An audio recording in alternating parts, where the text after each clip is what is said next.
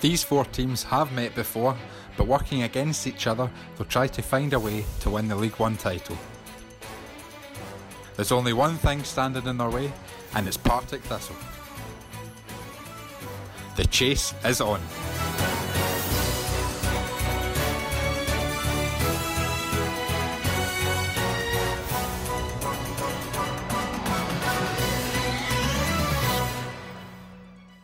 Hello, and welcome to Draw, Lose or Draw, a podcast covering all things Partick Thistle. Joining me on today's episode are Rhys Haldane. Rhys, hello, how are you? I'm very good, Matt. I'm feeling on top of the world, actually. I think we all are. Jamie McDonald's here. Jamie, how are you? I'm great. Uh, absolutely buzzed after last night. Hopefully we keep going. Mark Wallace, cruelly cutting his tracks as he was going to tell us about an old thread on Pie and Bovril before we come on air, is also here. Mark, how are you? I'm good. I'm good. And rounding off... off the world pattern, I'm fucking raging now. Rounding off our panel today is David Forrest. David, you well? Moon pie. What a time to be alive. We've got to milk it, I suppose. We've not been top of the league in exactly seven years, I believe. So we've, we've got to milk it. Rhys, I'll start with you. Last night, we went top of the league. We won two nil away at Dumbarton, and results elsewhere at Montrose and at Peterhead went our way, which took us from third to first. What did you make of the game last night? To be honest, the first half, we couldn't really stamp any authority on the game. We may have had the lion's share of possession, but we never really looked dangerous at any point. And you could maybe put forward a case that that was due to the sun shining in the, the eyes of the players, as, as at times it was a struggle to even see the stream clearly, never mind pick out a ball. Second half, we were far more in control. Only really one team looked in the ascendancy, and that was Thistle. There was a point where I thought to myself, you know, this is it. Like, we're blowing this chance. Like, that was after the clear ghost goal disallowed before Brownlee and Gordon both hit the bar with, with headers, but we managed to score the opener on the breakaway from probably Dumbarton's best chance of the game, with Sneddon lofting the ball at the park, Ross McIver leaping like a tin of John West, flicking the ball down to Tiffany. Tiffany actually does really well to slip in Foster, and then Foster picks out the man in form, Rudden, and that's not an easy finish, by the way. That ball's above his waist, and it's an awkward one, but like like all good goal scorers, Rudden just adjusts his body and makes sure it rifles into the net. The second goal, it's brilliant route one stuff again. Sneddon again, this time it's Rudden that's flicking on for McIver, and then I'm over him in for McIver to open his account. Two young strikers find the back of the net to send the Jags top of the league, and with Cove and Falkirk both losing, I genuinely don't think Tuesday night can come any better than that, so very, very happy days. Absolutely, it was a perfect night last night. Mark, I'll come to you next. We've gone from a team that in the first four or five games after the restart looked a bit of a shambles at the back, and all of a sudden we've, we've tightened it right up. We look like there's there's no danger, really. I think Sneddon's played the last four games, and other than a good save up at Peterhead, he's not really had much to do. What do you put that down to? I think one of the major factors us really tightening up at the back is being Steven Bell coming into, coming into fitness at a time when we obviously can't rely on Tam-A-Wear. Uh, I've been an admirer of Steven Bell for some time. I remember him when he first uh, sort of came on the scene about thirteen, fourteen years ago away at, uh, when he was at Stirling Albion. He was like a sort of centre, central midfielder then, went to Dunfermline, he sort of moved around various clubs since then. Uh, he's he's the guy. He's a guy McCall relies on uh, very much. Uh, as you can see from he was integral to his Ayr team getting promoted from this division and then going sort of from strength to strength the season after. Having those guys you can rely on is massive, especially when you're dealing with a situation like ours where it's kind of sort of fell in our lap. So you, you want to go with guys that you know and you can trust in this situation in the quote-unquote trenches. So I think I think Bell's a massive, massive factor in that. And we've also we've also got another able sort of guy that he relies on in Andy Geggan in reserve as well. So at, at a time when we've been without a guy that people would think or we would expect uh, in Tam-A-Wear to be reliant on uh, at a time when we need to be at our best defensively as well as offensively. I think those guys have been key with Bell especially. Well, I think that Bell's been a, a breath of fresh air since he's came into the side. And it's now over four hundred fifty minutes since we last conceded a goal, with Bell coming into the side at half-time when we were two nil down to East Fife. And him and Brownlee are looking absolutely formidable. Like, I mean, Brownlee was arguably the best defender in the championship when we brought him back for Queen of the South. and so you expect him to stroll the league. But with Bell by his side, they've not even looked phased against any opposition forwards.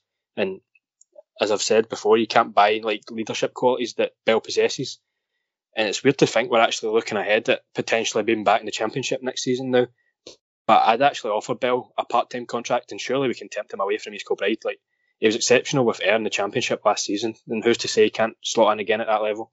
Well, just talking about Steven Bell, he reminds me a lot of when we brought in Steven Anderson.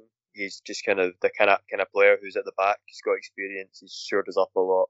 He's calm on the ball, and you know he's just a good player. And he's good in the air as well. Ando was good in the air. He is a good player in the air. Hopefully, he can maybe get a goal from a corner, be a bit more like Ando, because Ando did get three of those. But I just really like seeing Bell, and I agree with Rhys that I would offer him a deal as well, just like a one-year deal if we do go up. And especially, I mean, I don't want to think it, but if we don't go up, definitely. But if we do go up, I actually would offer him a deal as well. He's just been he's been great recently, and a very, very surprising performer. I didn't expect him to be this good. Jamie, we spoke on the last episode about performance not mattering at all, and I think we've seen that in recent, well, maybe excluding the Montrose game, that we are grinding things out. Where do you think the players are getting this sort of extra ten percent to to find these goals late in games that we maybe weren't getting before Christmas? Confidence, to be honest. I think it's all purely confidence. We've just in such a good goal-scoring run right now. We're comfortably winning against teams. There's not really any time in a game where I felt really under pressure recently that we were going to concede. Like, we've got Peterhead, we won very comfortably, and uh, we obviously won very, very comfortably against Montrose, and beat Clyde comfortably as well, and yesterday won once again. It's another comfortable win. Like, we're winning games two nil, three nil and five nil, so we just have the confidence right now, and you can see Rudden's on fire. He looks like he's going to score like every game every game right now. Every time he's out on the pitch, looks like he's going to hit the back of the net, which is great to see. It's good that McIver got his first goal last night as well. Had another striker up there, hopefully has uh, some goals in him for the end of the season. Brian Graham's another one who's always wanting to score. Scott Tiffany, it's just we've got a lot more options this half of the season than we did last half of the season. Who was going to score? Last half of the season, we were like, or the first half rather, we were like reliant on Graham a lot, and he wasn't always on form. But this half of the season, Graham's on better form, and other players are on form. So it's just purely confidence, I think, and it can take us a long way. No, I think you're right. I think you look at the, the personnel on the squad, and we've got four, maybe five players now that in the attacking positions you, you want to see on. And you're seeing McCall's got that selection headache with who he picked, because Joe Cardo's not started the last couple of games, and Connor Murray, who wasn't great in the first half of the season, but I think he won our player of the, the month for March. He's not getting a sniff at the moment just because Graham, Rudden and, and Tiffany, they can't they can't be dropped. I think it is this, the winter transfer window of managing to get Tiffany in, and then also the break to get Rudden's fitness up has really helped us, I think. I think the shutdown probably has done us good, and you probably couldn't have told that after three or four games, but on reflection now, I think it's really helped Rudden, and obviously Tiffany's boosted the side a lot. David, we'll come to you. What were your thoughts on the, on the game as a whole last night? For the first half, um, I was kind of dreading the, that it was going to be a repeat of the, the game at Firhill against Dumbarton, where we were just hammering on with chances and get nowhere. And then when that goal got chalked off and we hit the bar twice, I practically had my head in my hands. I was like, no, we've done it. We've It's got nil nil written all over it. And it was it was a tough watch at times, but I don't think Dumbarton really threatened us at all. And it was just a case of grinding it out, and then they would tire, and then eventually we got in there. I do think that the sun might have played a factor in the first half. And yeah, because it was at times where they were struggling getting chances together and putting them in the net. I will say, during lockdown and stuff like that, it's been a bit tough to be in, as infused about games as it is being there. So, like, I, I mean, I, I look at like the Inverness away game when me and Mark went and all that, and like I'm just having that sort of communality and having that experience. I've found it hard to get to that point. But last night, when we scored, and they're all cheering, and then Mark mentioned that Falkirk were one nil down to Peterhead, is possibly the most I've felt alive in the last fourteen months of just us, of just being like, holy fuck, this is all just completely turned on this level, and we're actually like top of the league as it stands. We got the job done, and we didn't look threatened at all, and I thought we played really well in the second half, despite the obstructions put in front of us by the referee. I'm absolutely with you, David. It was it was my favourite uh, game watching this stream so far. it, as you said, it, it felt great. It, it almost felt like we were there when we scored last night. And for the first time, I'm looking forward to Saturday's game rather than just thinking, oh, it's something to do. It's an I'm, I'm obligated to watch, but I'm actually looking forward to it. Like, I wish it was right now, the Airdrie game. You mentioned the referee there, um, Barry Cook. He's a familiar name amongst Thistle fans. Before we got on to the, the goal score to Electric Boogaloo, Mark, were we lucky to go in at half-time with eleven men on the puck? Yes. Yes, we were. I cannot believe that Brian didn't get sent off for that, because we were like we were all watching it together, sort of like, you know, we watch party thing on Facebook, and like, he went up with his elbows, leading with his elbow. Like, he, he does it all the time. And like, the boy was down, and you're just like, all right, aye, there's, you know, there's been a wee bit of a collision. He's been booked. That's it. But the boy was still down. Like, he was down for like th- nearly five minutes. And I'm like, like, has he killed him? I can't believe he got away with that. I think I wouldn't be surprised if further action comes, but like, my God, I was like, oh my, like, just uh, absolutely agog at what I saw. Like, because it, it's different when you see things like that, and somebody leaves with the elbow, and there's there's a bit of a fracas or whatever, and it sort of dissipates. But like, he was down for ages, and you're like, surely, like, it's that whole it's that whole discourse, really, like, when there's an injury, should it be automatically a red card and all that sort of stuff? But like, I definitely thought we were a bit fortunate. Like, I think the lack of reaction from Dumbarton players did save him, because as soon as he did it, we all sort of gasped as if he's just done him, but nobody really reacted on the pitch, and it's it looked worse than the one he gets sent off for at Palmerston. But I think he'd done a couple, and he could have been booked by that stage. I think he was a lucky man. I think McCall was right to, to sub him off at halftime, and subbing uh, Brian Graham off at half-time did lead to Ross McIver coming on. Rhys, I'll come to you on McIver. I know you've spoken about him a couple of times in the podcast about how you're quite excited by the look of him. How important was that first goal last night for him? The first goal was massive for any any forward, and as I've already mentioned, like, I was over the moon for him. The guy runs himself into the ground for the team, and then often when a new striker goes five games without opening his account for a new club, the fans start to get on his back and they start to write him off. But I haven't seen that at all from any Jags fans, because the way, like, McIver is, like, you just know that it's only a matter of time before he takes one of his chances. And yeah, I might be wrong, but I think he's out of contract in the summer, and I'd be more than happy to see him back at Firhill next season. I think he's a good asset, and a, a young age for a striker. So I'm really looking forward to what he can produce, hopefully in a Thistle shirt. It's definitely exciting. I think, in fairness to Thistle fans, they were probably too busy writing off uh, Brian Graham and Zach Rudden to pay any notice to McIver, but here we are anyway. No, very good for him to get his goal. It was a tidy finish last night. We'll move on to ba- Barry Cook, if he deserves any any further mention. It looks from the images, from Tommy Taylor's image and from the image from the halfway line, that the ball was in. Obviously, we can't be one hundred percent sure, um, just due to angles and stuff, but it certainly looked in. Jamie, what were your thoughts on that incident? I mean, I've seen a behind-the-goal camera as well, like an actual video of it, and it definitely looks like it's over the line, because Gutongo's, like, extended his leg over the line to clear it. So it, it looks like it's definitely over the line. So I, I was surprised the same referee that did the Dylan thing, and I remember the commentators, the Dumbarton commentators, who I thought were very good, to be fair, Uh, at the start of the game, mentioning about, oh, it's Barry Cook, he's the one that disallowed the goal, uh, the Dylan goal score. I was like, oh, I was like thinking, odds on this guy does it again, just kind of sarcastically, and he actually did disallow another goal, or didn't disallow it, just didn't give it. It was over the line with us again. So hopefully we don't get him as a referee again, because he seems to haunt us. But as what it is, at the end of the day, we got the win, so it's not as annoying. I'd be absolutely raging if we dropped points and that was the only chance of the game, but we got the win and Rudden got his goal, so I'm not as bothered. I just echo what Jamie said there as well. Like, seriously, like, you don't, you really don't want him to ref your games anymore, because, he, like, to be honest, Barry Cook should never officiate a Partick Thistle game in his career again. That's two glaring howlers now that could have been extremely costly had we not done the business on both occasions. Like, imagine we'd drawn nil nil last night after we'd not been awarded that goal. Like, titles are won and lost on these decisions.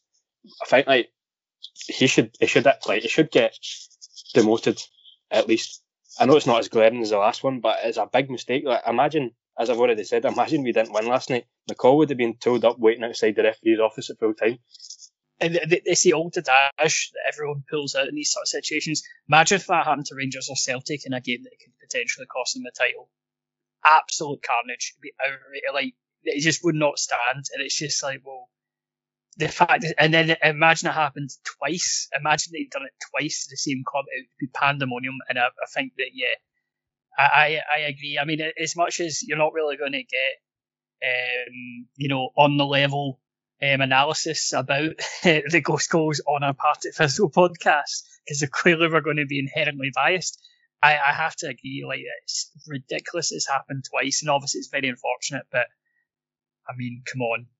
Can I come back to you on two things you just said there, David? One, I think, like, if it, if we've learned anything about Scottish football in the pandemic, it's the, well, imagine if this happened to Rangers or Celtic argument does not apply to any other club apart from Rangers and Celtic. It's all about Rangers or Celtic. And second, did you say adage?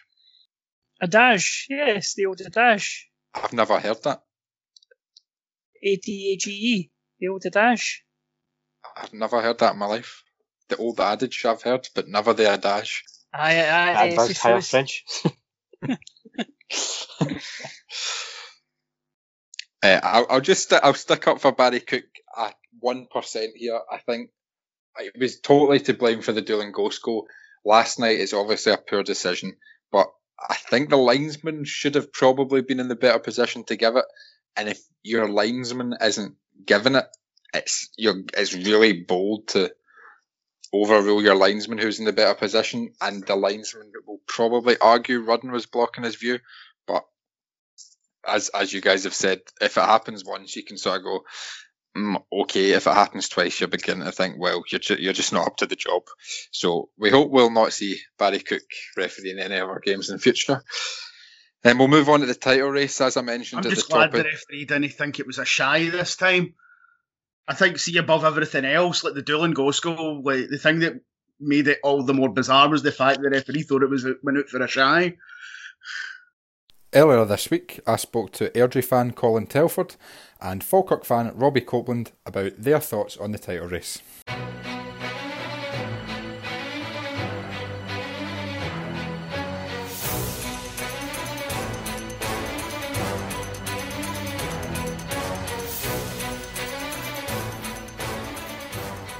I'm now joined by Colin Telford of the Only the Lonely podcast, which is an Airdrie podcast. Colin, thanks for joining us. How are you? No.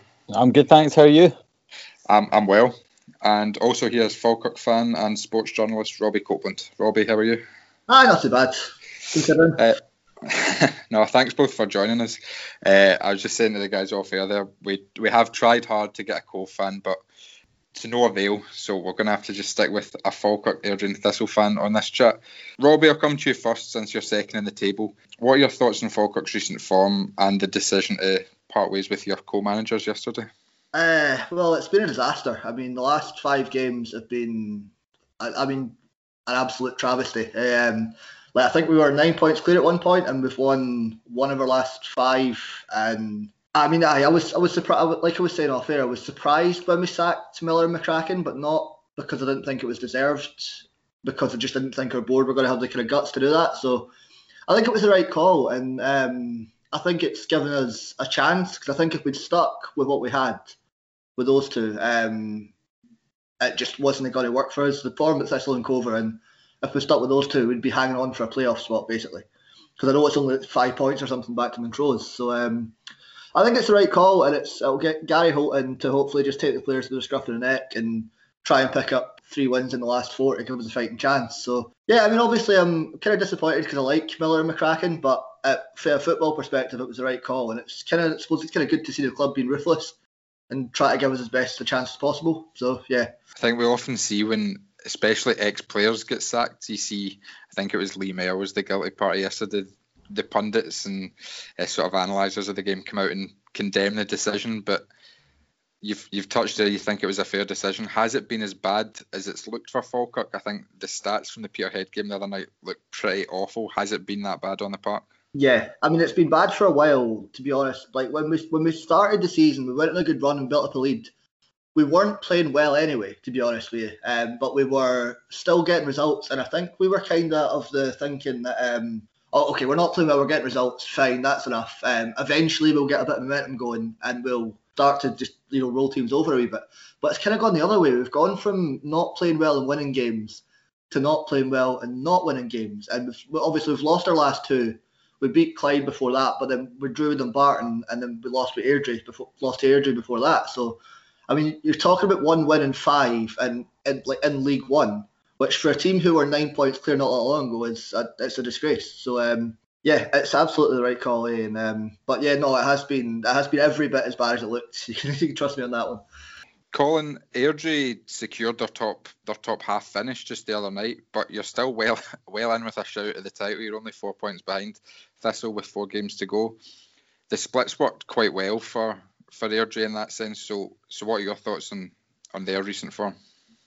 Recent form's been good uh, since the last time we, we played you uh, when we were or played Thistle uh, when we were at a real real low ebb.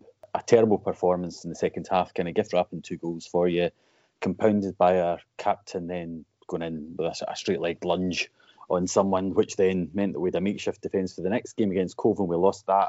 And at that point, very you'd struggle to find an Airdrie fan with anything positive to say about Ian Murray. They then, they've turned it around. Um, they had a very stodgy win at Dumbarton, uh, the game against Falkirk, which, which Robbie's just mentioned, which all swung on a missed penalty by Falkirk. I mean, Falkirk scored that penalty, uh, we lose that game, but we go up the other end of the park and, and score quite soon afterwards.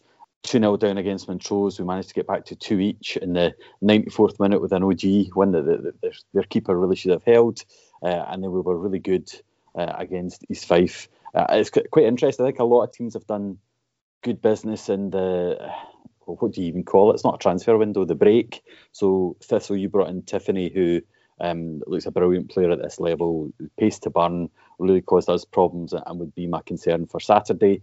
Uh, we brought in Kyle Turner and Paul Payton, um, and it's taken us about eight matches to get them both on the pitch together through injury and suspension, uh, but midfield's been our, our key challenge of an area, uh, and if I think for Airdrie to win the title we need to win on Saturday, which I, I think's possibly going to be a, a step too far. But if we do win on Saturday, we'd be right in the mix. We we need to win every game. It's not even in their own hands. Uh, Thistle could lose to us on Saturday and win every other game, and we, we can't catch you. So uh, it, it's exciting. We've hit a bit of form at the right time to, to make the top five. Uh, realistically, we need to make sure that we perform better than Montrose over the, the, the next four games. Uh, and then there's that dream, that bit that you just don't give up as a football fan, that, that somehow we're going to win four games against all these teams that are at the top end of the league, uh, and, and whoever wins the league this season, uh, I think it's going to be one that you, you look on fondly, because everybody's been so up and down. Uh, if it's Cove, it's a great story for them because it's back-to-back promotions and back-to-back titles. Falkirk, uh, it'll be down to being able to turn it around from sacking the two managers, and Thistle, probably the same as us at points. A lot of your fans wanted McCall out. Uh, it, it then... If you do win the league, uh, it's been so tight and it'll be dramatic at the end. It's a good one to win. So, so there's going to be an exciting end to this league. Uh, probably a bit of a stretch for it to be Airdrie. But if we win on Saturday, uh, then we, there's no reason why why we couldn't. That's just going to be the big challenge. Absolutely. I mean, we were eight points behind Falkirk at one stage a couple of weeks ago. So four points with four to play, and the, the top five all playing each other. It's, it's wide open, I think. Um, I'm just going to get your thoughts on... on each of your sides post-split fixtures. Maybe some concerns you've got. I was just looking at ours. We're away to Cove on the Tuesday night and then play Falkirk at home forty-eight hours later. And I know we don't have a Cove fan on, but I was just looking at their record and they've only won one of their three midweek games. So maybe Cove playing midweek doesn't entirely suit them. Do you have any sort of similar concerns about your run-ins? I mean, well, starting with Thistle and Cove for us is, um, I mean, the, how how else do you want to lay down the gauntlet? Do you know what I mean? This is, we've got to, basically got to win those two games or get four points for those two games. So it's a difficult start. Um, I think maybe it could suit us that if we get to the last two and it's um, Airdrie and uh, Montrose, who are probably the two weaker teams out of the four in the top half, that could give us a, a decent chance to finish the season strongly. But um, yeah, I, I, to be honest, I kind of winced when I looked at the fixtures. Um, I didn't actually check them until yesterday. Um, but yeah, when I saw we were starting with Cove and Thistle, who we've won one game out of four against so far. It's uh, I think we'll, we'll know if we're going to win the league by Thursday, basically, when we play Thistle. Uh, for, but for Falkirk, I mean, that's the issue, isn't it? You've lost twice to us.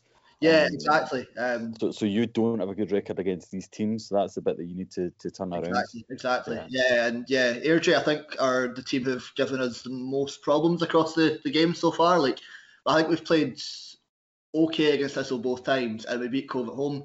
But at Airdrie, both times you made us look absolutely shocking, and partly due to yourselves being really good at the time. And yeah, so I mean, it's a big ask for us to to win, because I think he, any team who's going to win the league has to win. I know you were saying that Airdrie need to win four. I think for Thistle, Cove or Falkirk, realistically, nine points out of the twelve will be enough. But I think for us to get that is a big, big ask. Um, we were talking on a, a recent episode, and I don't think any of us knew the exact stat, but is it not a wild amount of time since Falkirk beat a full-time team? Yeah, I can't, to be honest, but I can't remember the last time we beat a full-time team. Um, it would have been last...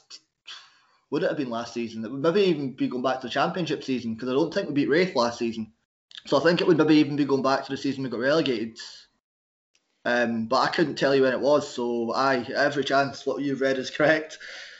Yep, Colin, what about you? What are, what are your thoughts on Airdrie's running? So we've got Saturday, Tuesday, Saturday, Tuesday. That's fallen quite well. But again, it's down to what happens on, on Saturday. So if we lose on Saturday, Montrose aren't playing this weekend, and then they've got us on the Tuesday night. So they come into that game with, with a bit of a rest, and then that'll be key in trying to make the playoffs. If if we were going to do it, then having that nice Saturday, Tuesday, Saturday, Tuesday works, because as you say, you guys have got, if you've got a match on the Tuesday and the Thursday, or the Thursday and the, the Saturday, they are very close together, um, but it, the, the the problem's more it's a big ask. We haven't beaten. Uh, it's quite interesting. So Falkirk last year, you took two points out of nine against us, and Wraith took nine from nine, and it's similar this year. I mean, you're second in the league, but Thistle have beaten us twice, and and beaten us pretty comfortably. Uh, in fairness, despite letting us go ahead in both games, um, whereas Falkirk have taken zero points. So we don't have a good record against any of these teams except Falkirk. Uh, so we would we would need to turn that around. But in terms of the timing of the games, the timing of the games is quite good. Uh, what I think will be interesting is, once you're out of the title race, this would probably need Montrose to uh, to to kind of fall out of the picture. But Airdrie play Falkirk on the last day of the season. Um, if the first leg of the playoffs against the championship team is going to be on the, the Tuesday night, which I suspect it will be, we're safe in fourth place. We'd have no real interest in that game. We'd want to get through that game with resting people, rotating the squad, yeah. making sure we don't get injuries and don't get suspensions. So so something like that could come into this as well. Yeah. We're definitely going to be all out for a win against Thistle on Saturday. If on the last day of the season we're safe in fourth place, yeah, we're not going to be too too bothered about anything. I mean, you would st- you'd still beat us, though. Like, you would still beat us. You could put on your reserve team and you'd still beat us. Like, it's just, yeah. you can't beat Airdrie. That's the thing. It's funny how that football throws that up sometimes. Yeah, because uh, yeah, we've Saint John's. Like, like you've just said there, I mean, what's, what's that? Um, two points from from fifteen against you since we got relegated. I mean, that's yeah. uh, that's it's quite appalling. I mean, no disrespect, but it's absolutely shocking. It's maybe a kind of sign the the inconsistency that we've shown since we come down. You know, there's there are teams at this level, and Clyde have sort of been the same. They were last season anyway. There's teams who we just can't seem to get the better of. Maybe we started a bit, bit of naivety with the managers, but um, yeah, hopefully it changes, because if not, then we're going to be here for a while, I think. And, th- and Thistle's like that for us. So, okay, you're only in the league this year, but you've beaten us twice. We've met you in the League Cup umpteen times over the last few years, and you, you just you just regularly beat us. So these are the kind of things that we'll, we'll need to break. But but yeah, timings for the games is, is good. That's a, a tick. Just need to win the four off them. Yep. Echo. Colin, I think you touched on it earlier about Kyle Turner and Paul Payton, who's who's well known to Thistle fans. If you could name one or two players from each of your teams that Thistle fans should look out for in our games against you. It's Kyle Turner has made the, the, the massive difference, and the frustration. We'll all have frustrations this season because the league's that way. You'll think back to silly points that you dropped. Uh, we signed him on loan till the end of the season, and he was sent off four minutes into his first game at Peterhead. Uh, for it was just a bit of over exuberance, but it was a, a high foot studs up. He then got two games for violent conduct, and we lost those three games. So one with him uh, off after, and us playing with ten men for the, the vast majority of the game, which we only lost one nil. So I think it would definitely made a difference there. then listening to Thistle and Cove might made a difference, might not have. But he, he's the one. I mean, he's far too good for this level. Uh, we've only got him on loan, I think, because he wouldn't sign a new deal with them Fairman, so they've frozen him out.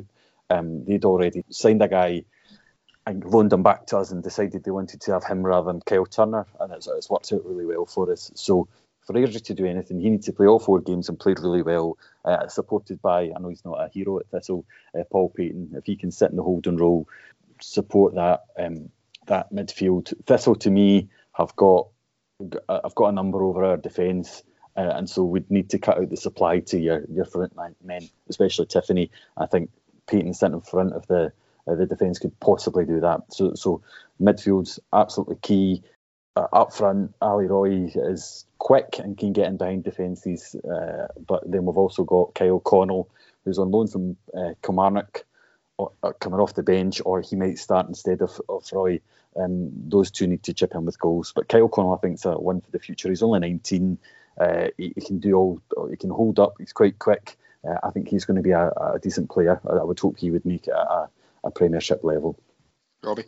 Aye, well, similar to what you were saying about uh, Connell there, um, the, I mean, we've it's hard to pick a good performer from us since uh, we come back, because it's been so disjointed and so, um, you know, we've not had any kind of fluidity in the selection of the team. But I think uh, the boy we signed on loan for Dundee United, um, Kai Fotheringham, who's, I think he's just eighteen or something, but he is, uh, he's looked a cut above. So I think if we're going to have any chance of kind of like, scoring goals again, what a concept. Um, I think he'll be, have a big part to play. Um, if you'd asked me before the break, I'd told you Callum Morrison, but he seems to have gone missing, so I don't know what's happened with him.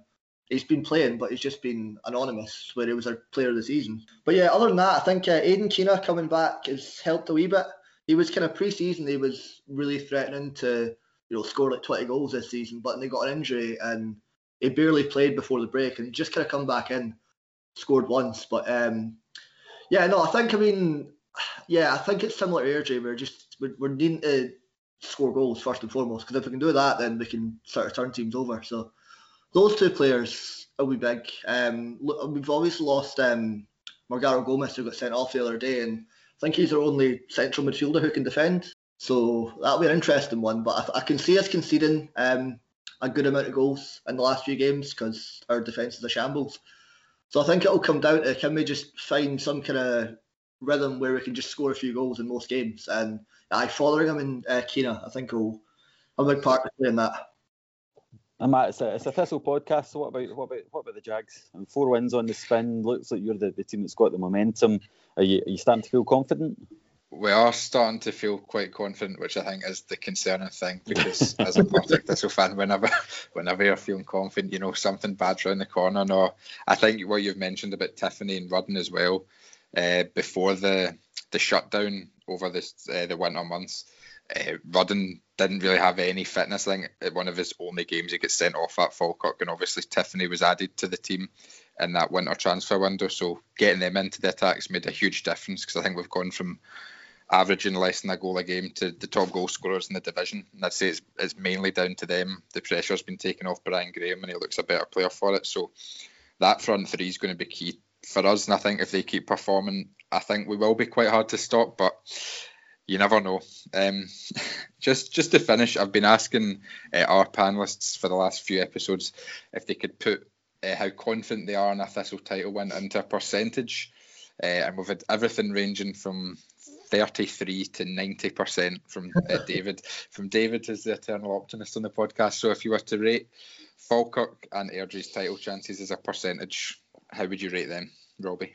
Oh Christ, um, I, I don't know. I think I think it's still anyone's game, because uh, I think if any of our, our teams sort of win, can get three wins out of the four, you've got a good chance. So as much as I'm like um, kind of deflated with our form, I think we've still got a chance. Uh, I'd probably put it at about forty percent. Yeah, forty percent. Final answer. Lock it in. Colin. The bookies have got us at twenty-five to one, and they don't often get it wrong, so it's low. I mean, it's. Uh, I, I said we did the same thing in our podcast, one percent, uh, but that was before. Uh, I mean, Tuesday night really burst things open, especially for uh, especially for Thistle. We couldn't have gone much better. So it's all down to Saturday. I'm not confident about going to Firhill and getting a win. The two midfielders that were brought in have made a massive difference, and I think you need to have that gang spirit amongst the team. Growing up watching Airdrie in the nineties, it was all about the collective. I think it's whatever team goes on a consistent run, you go, we'd need a whole load of luck. So I'll say, I'll say I've gone up from the one, I'll go to five percent, but all hinged on, I'll know at five o'clock on Saturday, that's going to be uh, that's going to be zero or it's going to be ninety-nine, because that's how football fans are. This time of year, going to Firhill, hopefully in the, the sunshine, for a, a, a near top of the table clash that's been kind to us, uh, would have been amazing. And I think you'd have had five thousand or something there on Saturday. So it's a, it's a shame, but let's hope that we're, we're just about there with that. Whatever group of fans, whether it's one of us or, or Cove or, or Montrose, come from uh, come from right at the back. Uh, it's going to be an amazing season. So just enjoy it as best you can on, on live streams and whatever. Uh, but but yeah, thanks for having us on, Matt, and, and may the best team win as long as it's Airdrie. Yeah. No, thanks for your time, guys. Enjoy. Hey, it. Cheers. Happy day, guys. Cheerio. Cheers, bye, guys.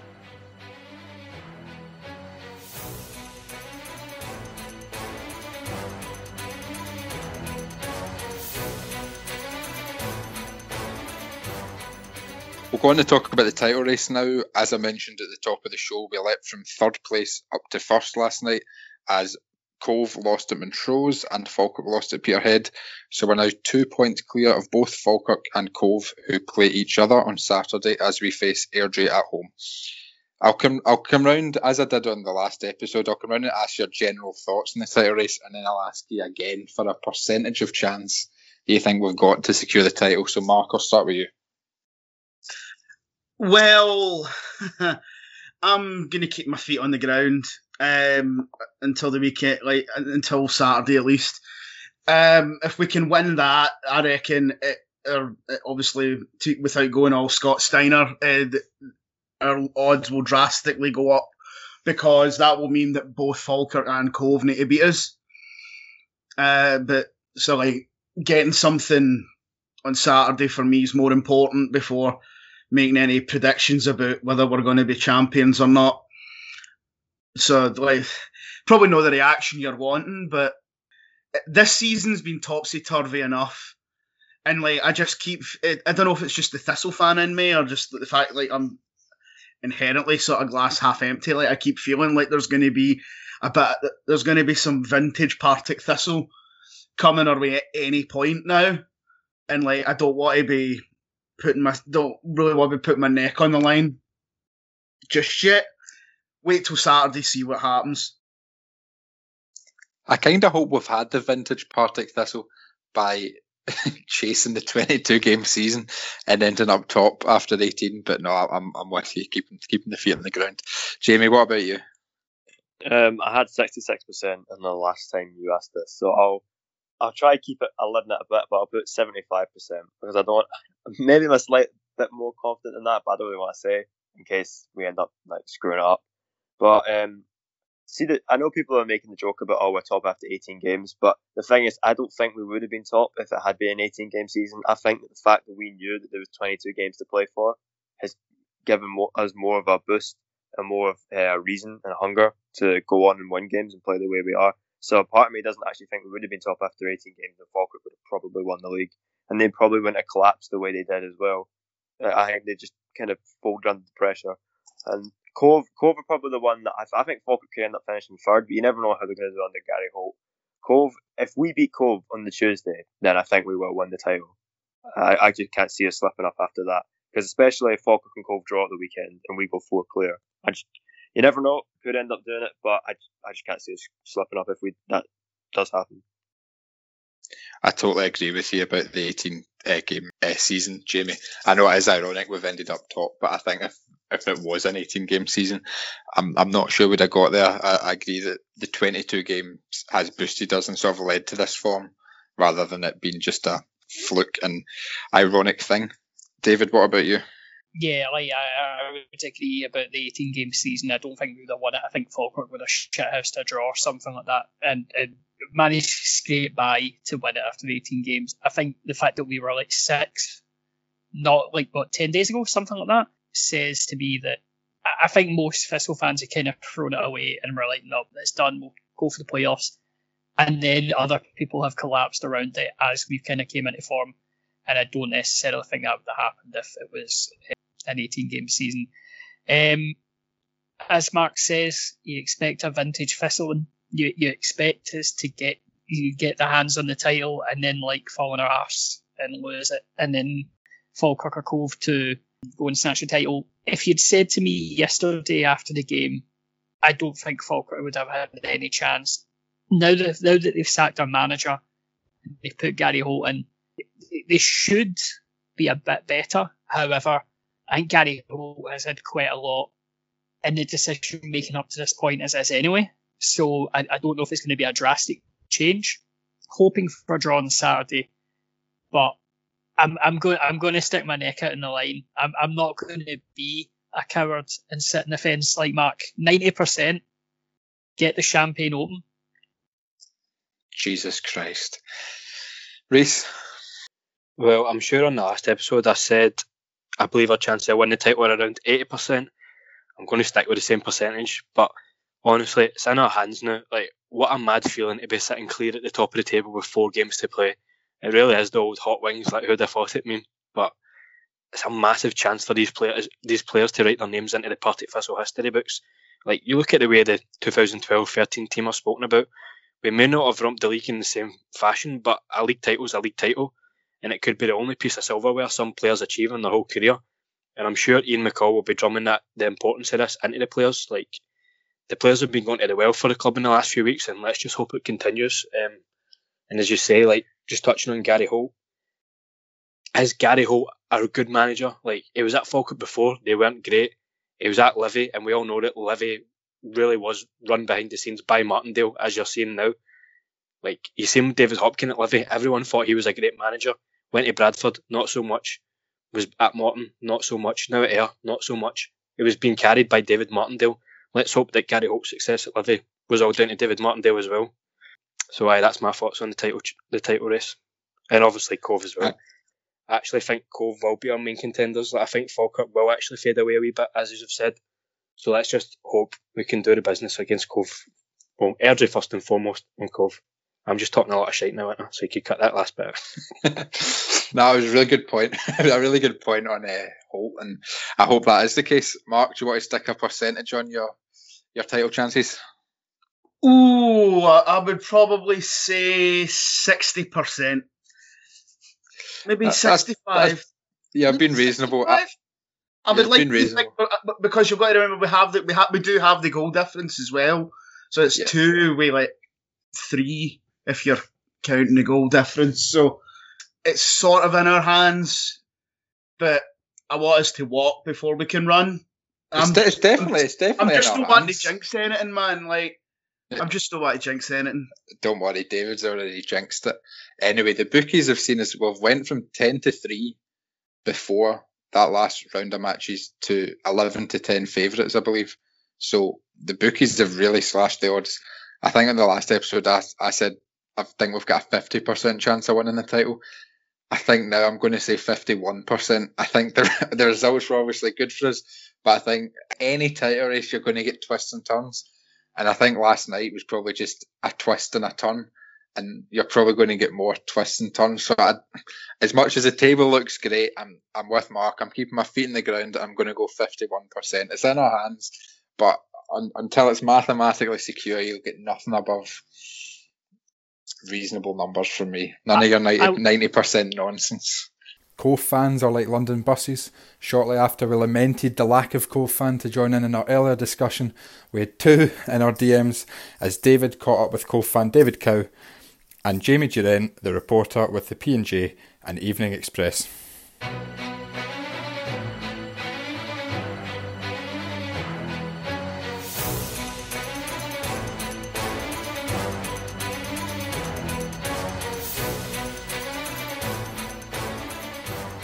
So now I'm joined by uh, Cove fan David Cow and uh, Jamie Durant from the Press and Journal and Northern Gold podcast to discuss uh, Cove Rangers going into the split. So hello guys.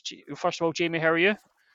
I'm um, not so bad, thanks. Yourself? Um, not too bad. I'm excited for the split. David, yourself?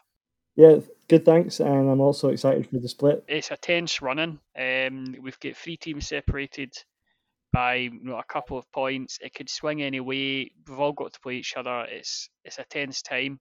I'll come to you, Jamie, first of all, and the team's form going into the split. How obviously Falkirk have kind of fallen away in the last five games, whereas we've went on a run. How have Cove done? By and large, they've been in really good form of late. Up until Tuesday night's game against Montrose, they'd been unbeaten since uh, football returned in the lower leagues back in March. They picked up a couple of big wins as well against Falkirk and, and Airdrie. So see two teams that are going to be in the, the top half as well. And speaking to the, the kind of the players after the game on, on Tuesday night, that's not going to really affect their confidence, I wouldn't think. They've still been in in very good form, and there's there's confidence there. Um, given how well they've been performing over the course of the season, they've been very consistent. They had a little bit of a blip in December, but since then they've by and large been um, very solid, and they've picked up some important points along the way. And if it was only a handful of games and they were sitting near the top of the table, you could maybe put it down to a kind of a, a little bit of a spurt of form. But given that they've they've done it over eighteen games, you've got to say that they thoroughly merit the position that they've got in the table. I think, you know, we've been unbeaten in the league up until Tuesday um, since December the nineteenth, when we got beat three two by uh, Clyde. So Tuesday actually marked um, an eight-game unbeaten run um, for Cove. So there is certainly form there, certainly confidence, and we're the league's uh, lowest conceders as well, with just twelve goals. So uh, pretty watertight at the back, and uh, with Mitch we have goals galore, you know, eleven in fifteen games is some record, and one hundred seventy in about two hundred games since he joined in twenty sixteen. He definitely just needs a half chance. Um, so there's positivity going forward. And obviously going into uh, the post-split fixtures, it's, it's going to be a very tough run in for everybody, because it's going to be a case of, I believe Cove are the team that are going to be playing Saturday, Tuesday, Thursday, Saturday. They're the ones with the game at uh, the, the game week off the last Saturday, is that right? Yeah, that's right. The kind of the game on Tuesday night against Montrose was obviously the kind of the one that could have a pivotal impact going forward. Um, obviously losing the game dropped them into third place and handed them the schedule, but it's a couple of knocks as well and a suspension to uh, to Ryan Strachan. It, you'd hope it doesn't have a, a kind of a, a knock-on effect, but it's the type of game that you can maybe look back on at the end of the season and maybe think, what if, and how big an impact did that actually have? David, I know that certainly me and the other Thistle fans in the group chat, we'd kind of surmise, you know, you always do this sort of hypothetical brackets and stuff like that of, you know, which position would you like prefer? We'd kind of settled on, I think the third place would have been more preferential for ourselves than going in just with this fixtures, because you would have that run of four games that you can just blast through while you're in a run of form. Do you think that is beneficial to Cove, or would you prefer to have a bit of a rest in between one of the games? It's it's a really it's really hard, and for a part-time team, you know, four games in seven days is going to be very tough, and we're going to be very wary of picking up injuries, and that might alter the whole campaign. But um, I would say finishing third ness wasn't necessarily a bad for Cove, in that we have the two informed teams of Partick and Airdrie at Balmoral, um, and I think that's beneficial to us. Um, we do have a very tough first game um, of the split against Falkirk away, um, especially with the resignation of their their managers McCracken and Miller, and with Holt coming in, you know, they might get that new manager bounce. Um, that's something that we'll need to m- make sure we don't ha- that doesn't happen to us, and um, we need to make sure we need to at least match Partick's result on Saturday. Take them back to Balmoral and see if we can get the three points, and that would put us in the ascendancy. It was two games remaining. There's a lot of uh, lot of ifs and buts there, and it would be a massive task um, to get kind of four or six points out of the next two games. But it's something that we need to believe we can do. And um, Jamie, obviously, uh, David mentioned Mitch Megginson um, a moment ago. He's in form at the moment, and it's been sort of the, the lead scorer for Cove. Um, is there any other target men that you think that will be pivotal, or do you think it's going to be the Mitch Megginson show? Well, I, I don't think you can kind of underplay Mitch's importance to the team. Since the start of last season, um, when they came into the leagues, he scored thirty-five in thirty-nine games, which has been has been vital for them in the, the kind of the run of form that they've been on. I think the three games that he's missed this season, I think Cove have lost two and drawn one. And I mean, well, you can't just put it down to, to one factor of Mitch being involved. Invariably, if he's playing, he scores. He was one of the players that came off on Tuesday night late on with a knock. So you, they'd be hoping that he's available for, for Saturday and consequently the kind of runner games that they've got. They do kind of want some some of the other figures to chip in with goals. I think Rory McAllister's, he's scored a couple of key goals this afternoon. He scored the winner against um, Thistle when they came up there in, came up to the Balmoral in October. It's, and he's a proven he's a proven goal scorer at this level, and he's been getting a run of games as well, which is which is probably what he's been clamouring for. Um, haven't been without Harry Milne and Jamie Masson for the remainder of the season, which is basically Cove's entire left-hand side will be a, a miss for them, given the kind of partnership that they've formed over the last three years. They've not got the the deepest squad, and playing four games in seven days is going to be a, a tough ask, as David mentioned, given that they've got they are part-time players. My the ups, the other upside of it that I maybe see is that if you do get a result on Saturday and then maybe one on Tuesday against Thistle, you just hope that momentum kind of carries you through and the adrenaline carries you through the, the kind of the fatigue, and you maybe get uh, you get the points that you're wanting. I mean, it's not ideal having the last day of the season off where you can't affect things and you almost kind of sitting and waiting to see what happens elsewhere. And I think in an ideal world, Cove would love to go up automatically, but if it's in the playoffs, then so be it. And um, uh, David, is there any other players that you think are going to stand out for Cove um, outside of Megginson? Is there anybody that you put, obviously mentioned Ronnie McAllister? Is there, is there anybody else you think is going to be key? Yeah, I think in Connor Smith, who we've got on loan from Hearts, we have someone who's kin to Declan Glatz in that he'll want to go by a player. He can score and uh, he can supply, so I think he'll be crucial in the remaining four games. I think Fifey and Scully in the centre of midfield, um, both quite defensively minded, but they protect the back four. Um, they, they'll also be key. And uh, I think Ross Graham, uh, on loan from Dundee United, has been a stalwart at the at the back. I would like to see him maybe score a couple, come up for, for corners and score a couple, but um, he's certainly been a standout um, for us this season. Earlier on in the season, when I spoke to Jamie, obviously we kind of talked about, a lot of people had this sort of perception of Cove as wanting to do the levy-free promotions, you know, just rising through the, the leagues, um, going from Highland to League Two, League One, into the Championship, and everyone kind of expected them to be kind of up there. And I remember speaking to yourself at the time, and you you had a bit more pragmatic approach to it, and, and certainly the club had, in the sense that they, they didn't expect to be sort of in that sort of title hunt. They expected to be maybe top half, you know, before the split was a thing. And now coming into to the split, Cove are well in it. So would you say that Cove have overachieved, or do you think this is kind of this real this was their plan all along, or is it just a case of, do you think it's a strong run? How how do you think the club perceives it, uh, Jamie? I think I think it probably is a slight overachievement, I would say, um, given it's the first season at this level. Oh, I'd kind of caveat that with it. I'm not entirely surprised by it. So given the way that they adapted to to life in, in League Two last season and almost kind of took it in the stride and and just kind of went from from strength to strength, really. Um, publicly, at least, they've been kind of very kind of pragmatic about it, which you can kind of understand. I mean, if you're coming out at the start of the season as a newly promoted club saying we want to go and challenge for the title, and there's always the risk that that comes back to bite you further down the line. And certainly as far as Paul Hartley is concerned, he's always kind of tried to play things down a little and um, just kind of re- re-emphasize how big an achievement it is for, for Cove to have, have had the season that they had.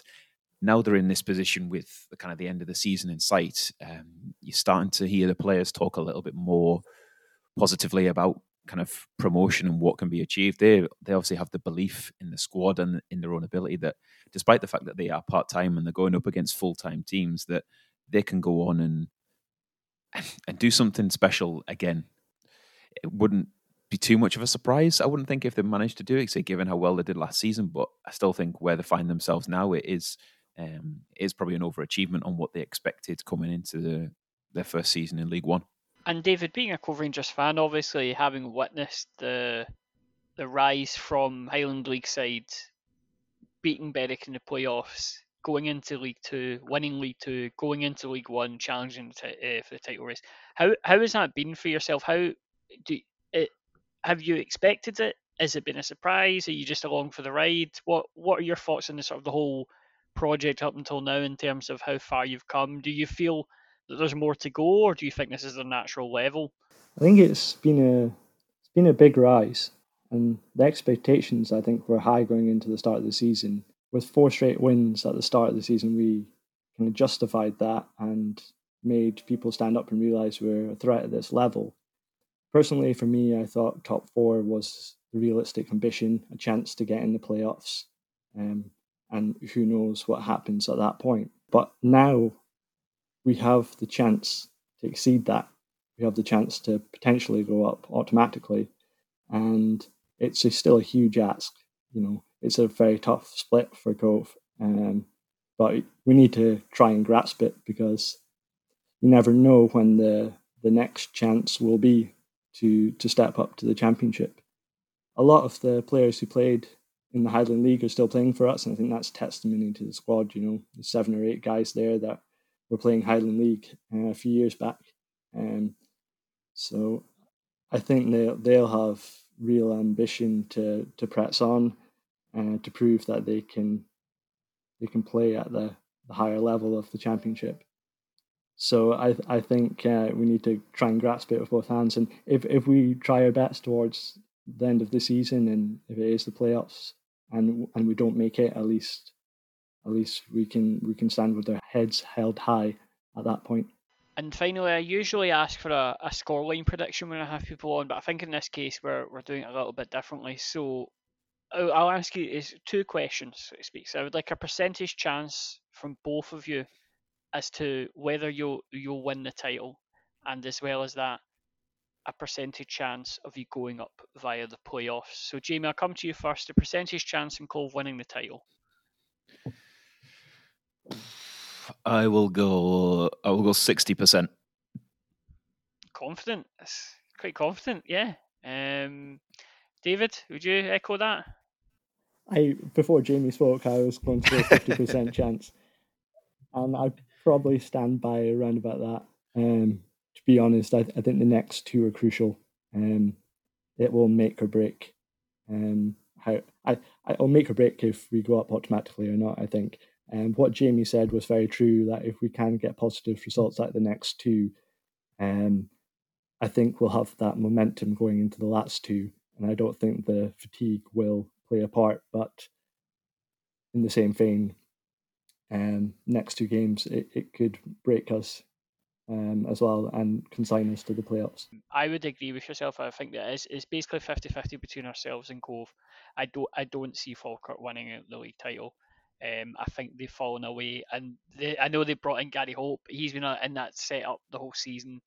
And I, I don't necessarily think that him off the leash, so to speak, is necessarily going to result in them find magically finding this formation, seeing as they've changed their formation throughout the season and haven't found it yet. I am, um, but but yeah, if if um if the worst did happen, and for example ourselves or Falkirk did win it and Cove ended up in the playoffs, what percentage chance do you have of them going for the playoffs and getting promoted? I'd probably say a kind of a similar, a similar kind of, a similar kind of number. Really, um, it's hard to know without, without kind of knowing which of the Championship teams will drop down. Um, I've seen a little bit of Morton playing against um, Inverness, and wasn't kind of too impressed with how with how they have been. And then I guess if it's if it's them, I'd say it's fifth. Again, it's it's a fairly even split considering you're going to. I probably have another full-time team in there, and maybe two with with Airdrieonians as well. This playoff setup in the lower, in kind of the League One and League Two, at least, is a little bit fairer than you say you see the ones you see in the Championship going up to the to the Premiership, and that you there's just a team dropping down, and it's a straight semi-final and final. again, I'd probably say if they end up in the playoffs, I'd probably say again, it's around a, around a sixty, sixty-five percent chance that I, I would give Cove of, of going up. I echo Jamie's thoughts there. I think it's about, I give us a bit higher chance uh, going through the playoffs, maybe sixty percent. Um, we proved we can beat championship clubs when we uh, beat Alloa in, in the Cup um, earlier on in the year. Um, it's just whether at that point we will have the the play the players fit and the, the stamina to uh, to endure another potential four games um, after what would have been a busy split and end to the season. Thanks again, Jamie and David, for coming on to chat. Um, good luck for the rest of the season. Obviously not against us, but you know, um, it seems strange. It's four games and it's over the space of um, a week. But yeah, it's going to be one hell of a ride for the, the next what ten days. Um, but yeah, again, good luck and thanks again. No problem. Thanks, David. Thank you. Good luck to Partick as well.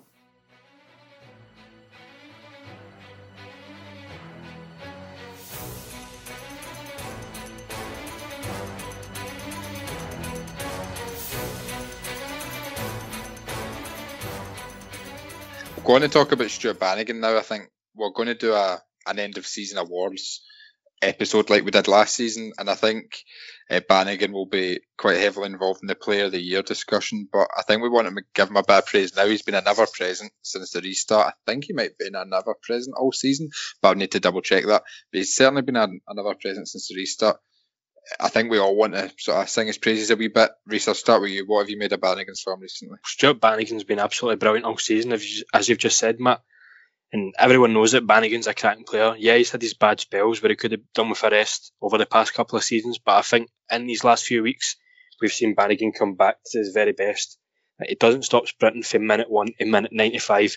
An absolute top professional. And see, be honest, when I'm saying he's back to his best, it's actually a bit unfair on Banzo because his best was really when we were flying high in the Premiership. Speaking of Premiership, I believe Ross Docherty as well could easily play in the Premiership in the near future. So we've got a cracking midfield partnership for this level. Like, they're way above their station. Bannigan and Docherty should both be playing at a higher level. And nothing would make me happier than seeing Stuart Bannigan lift another league title in Partick Thistle colours. Like, there's nobody that deserves it more than Stuart Bannigan after what he's went through in the last couple of years with us. Yeah, yeah. Jamie? So this, this we can get caught out. I've just seen this on Twitter that uh, Lee Miller and David McCracken got manager of the month twelve days ago, and now they've been sacked. that can that can stay in. That can stay in. I've, I've just I've just seen that on Twitter. That's that's mad. That's, that's what is this season? Stuart Bannigan, yeah, Stuart Bannigan's been absolutely fantastic this season. I know some people, I don't think, will ever warm to him with this whole, you know, part of the problem being here since the Premiership, but.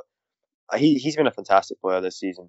He does work alongside Doc sometimes. Sometimes I think he's better on his own uh, with maybe a more attacking midfielder next to him like Gordon. But he just is a great player. You know, he sweeps up in midfield. Certain players give the ball away. He's good at winning it back. And one thing he's quite good at doing is like kind of holding the ball for a second, then spinning round, turning it, passing it out wide. He's just good at starting moves, getting involved. Obviously, he got his goal from the free kick uh, last week, which I was happy for him. I'm glad he got a goal, especially a goal that wasn't a penalty. It's nice.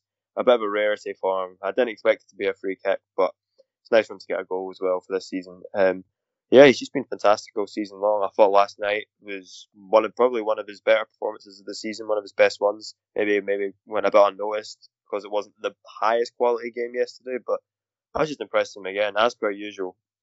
Cleans up in midfield, gets good passes, is a leader on the pitch as well. And yeah, he's definitely in contention for our Player of the Year, probably alongside Uh, Brownlee, Doc, even, even I know he's not been here that long, but Tiff probably is in with a shout just because of the impact he's made, but he's definitely a very good shout for Player of the Year, and long may it continue. Mark? I think he's got to be one of, if not the best midfielder in the division.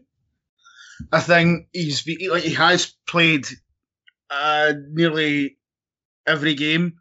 And on top of that, uh, it's been every minute of every game as well. When you consider how he has came back from absolute hell in terms of his fitness and what could have been, for him. Like if if if he doesn't have those injuries, he's I th- I think he's on the fringes of the of the Scotland squad. He's playing for a much better team than us. Certainly not in League One. But I, I, his performances this season, it's like watching him back when he was at his best, so to speak. And it seems weird saying that about a twenty-eight-year-old guy, but he's had like, the best part of two years out injured. Whatever whatever the stories have been with, with these knee injuries and stuff like that, uh, I can't praise him enough. Like he's been that steady hand on the tiller, especially in a game like against Dumbarton there. There was pressure on us, you know, to deliver after a good run of form, and we have the controversy, and then we get the goal, and then we seal it at the end. It's guys like that you're going to need the next four games, especially the next two games especially, where it's going to be, because now we're top, we're getting shot at, we need guys like Stuart Bannigan and Ross Docherty to stand up and be counted in the next in the next sort of week or so as this season plays out, depending on where we finish for a wee bit further for the playoffs and whatnot, or if we do go up automatically. It's going to be him who's going to be one of the key guys. I'm going to I'm going to come round Ollie again, and I'm looking for one-word answers only. I'm going to drop this question in and you, uh, I'm blindside you with it. But sliding doors moment, obviously Stuart Bannigan gets injured. If we have Stuart Bannigan available between late twenty sixteen and early twenty nineteen-ish, do we ever get relegated from the Premiership? Yes or no? David? Fuck's sake, Matt. What? That's um, not a one-word answer. Um, can I go after? Totally. I told you I was blindsiding you. Right, Mark, if Stuart Bannigan's fit between and the seventeen eighteen season, no knee injury, do we get relegated? I don't think we do, because you've got to remember... That's not a one-word answer. Well, no! Jamie? He can't go one-word answer. Here's a very loaded question that can't be unpacked in yes or no. I can. I'll do what I like. Who's hosting this? Jamie, one-word answer, please. Yes, we get relegated. The attitude around the club is terrible. Sorry. Fair. Rhys? Um... No, we don't go down because he's not Martin Woods. Ten times the player. Mark, David? Do you know something, right? Was uh, a, a question... What? Right, Bannigan was made captain in the uh, championship season onwards. He wasn't captain before, is that right? No, Osman was the captain. Well, this is what I was thinking. If you have a fully fit Stuart Bannigan who's the captain instead of Abdul Osman, I'd say we don't get relegated, so I'll say no. Mark? Yeah, I don't think I don't think we do. I, th- I don't think we do because Osman, like Osman and Woods, are abysmal midfielders. If we weren't drawn into such desperate times, and maybe it brings Andy McCarthy on a wee bit better as well, instead of being thrown in at the Premiership. Oh, come on, we were utter shite that season. I don't think Bannigan could have saved us. I just, I got, I don't think he could have saved us. We, we lost by one goal. I, I agree. I, that's what I was about to say. We were shite, but it was one goal or something, wasn't it? Uh, Bannigan yeah. would, I know, it, it, but like, one goal.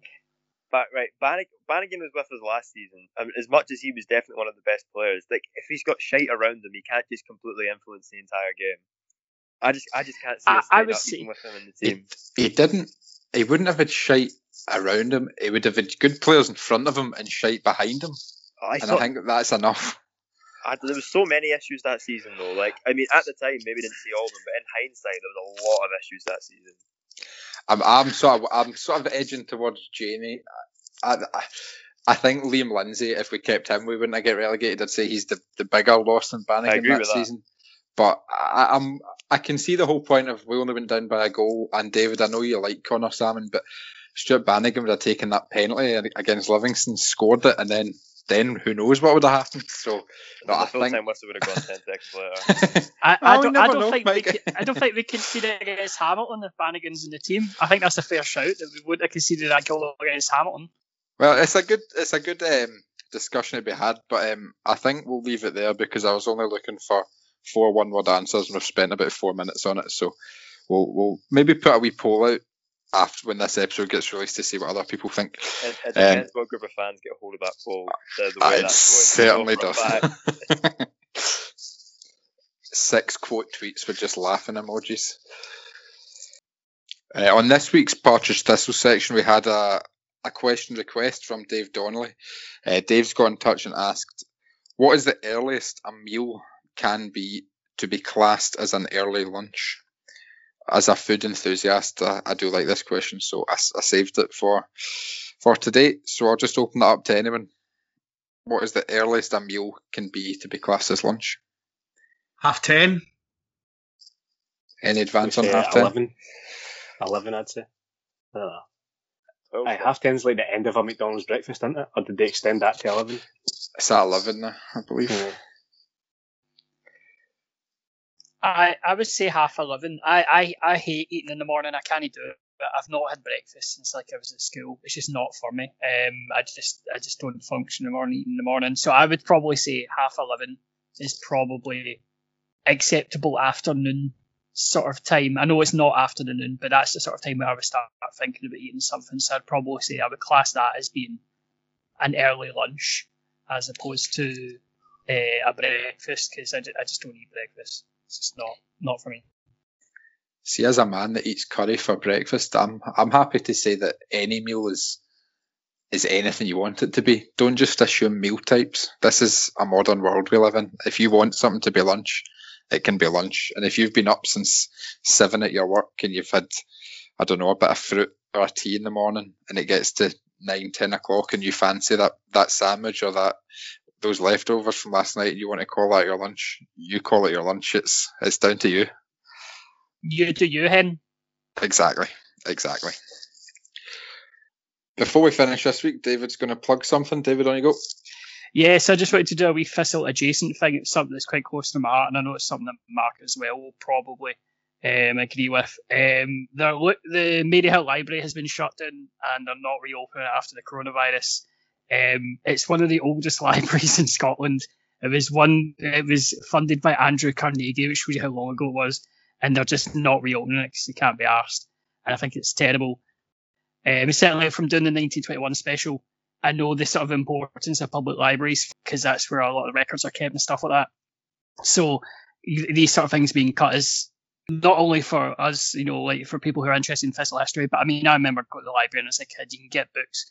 Um, a lot of my music tastes and the likes, you're getting the D V Ds and stuff on that out. Um, at the, at the time, it gives um, people who might not necessarily have the ability to uh, have access to this media, it gives them a bit of an easier access. And to be honest, it's a vital service. And it's in Maryhill, it's down the road from Firhill. Um, we, we kind of need to look out for the community at, at this time or any time.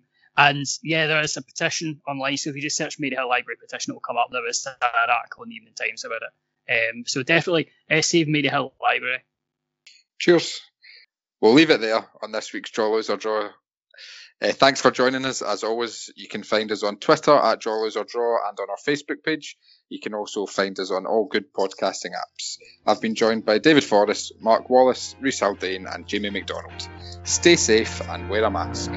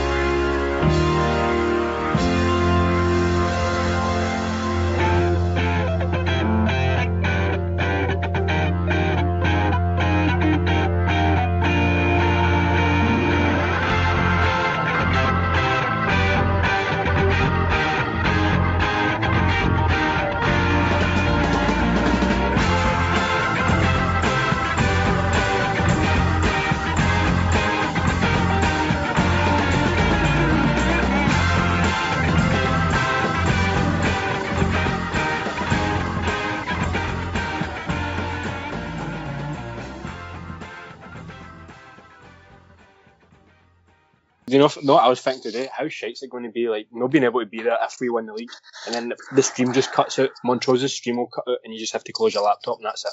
Imagine any game there. I want to be on the pitch with a trophy in hand with a selfie with fucking Stuart Bannigan. No, yeah. see, we could we could win it at Firhill though, because we could have it tied up by the Thursday if we, like, say Falkirk and Cove draw on Saturday. I hope we win it. As, I hope we win it on a Saturday purely because I'm working the Tuesday Thursday. And I don't want us to win the. T- Where were you when we won the league title? Sitting fucking dealing with a complaint and work. If there's a chance we can win it at Firhill, I'll struggle not to go full Manpreet Singh and be up the canal. Yeah, no, same, same, same.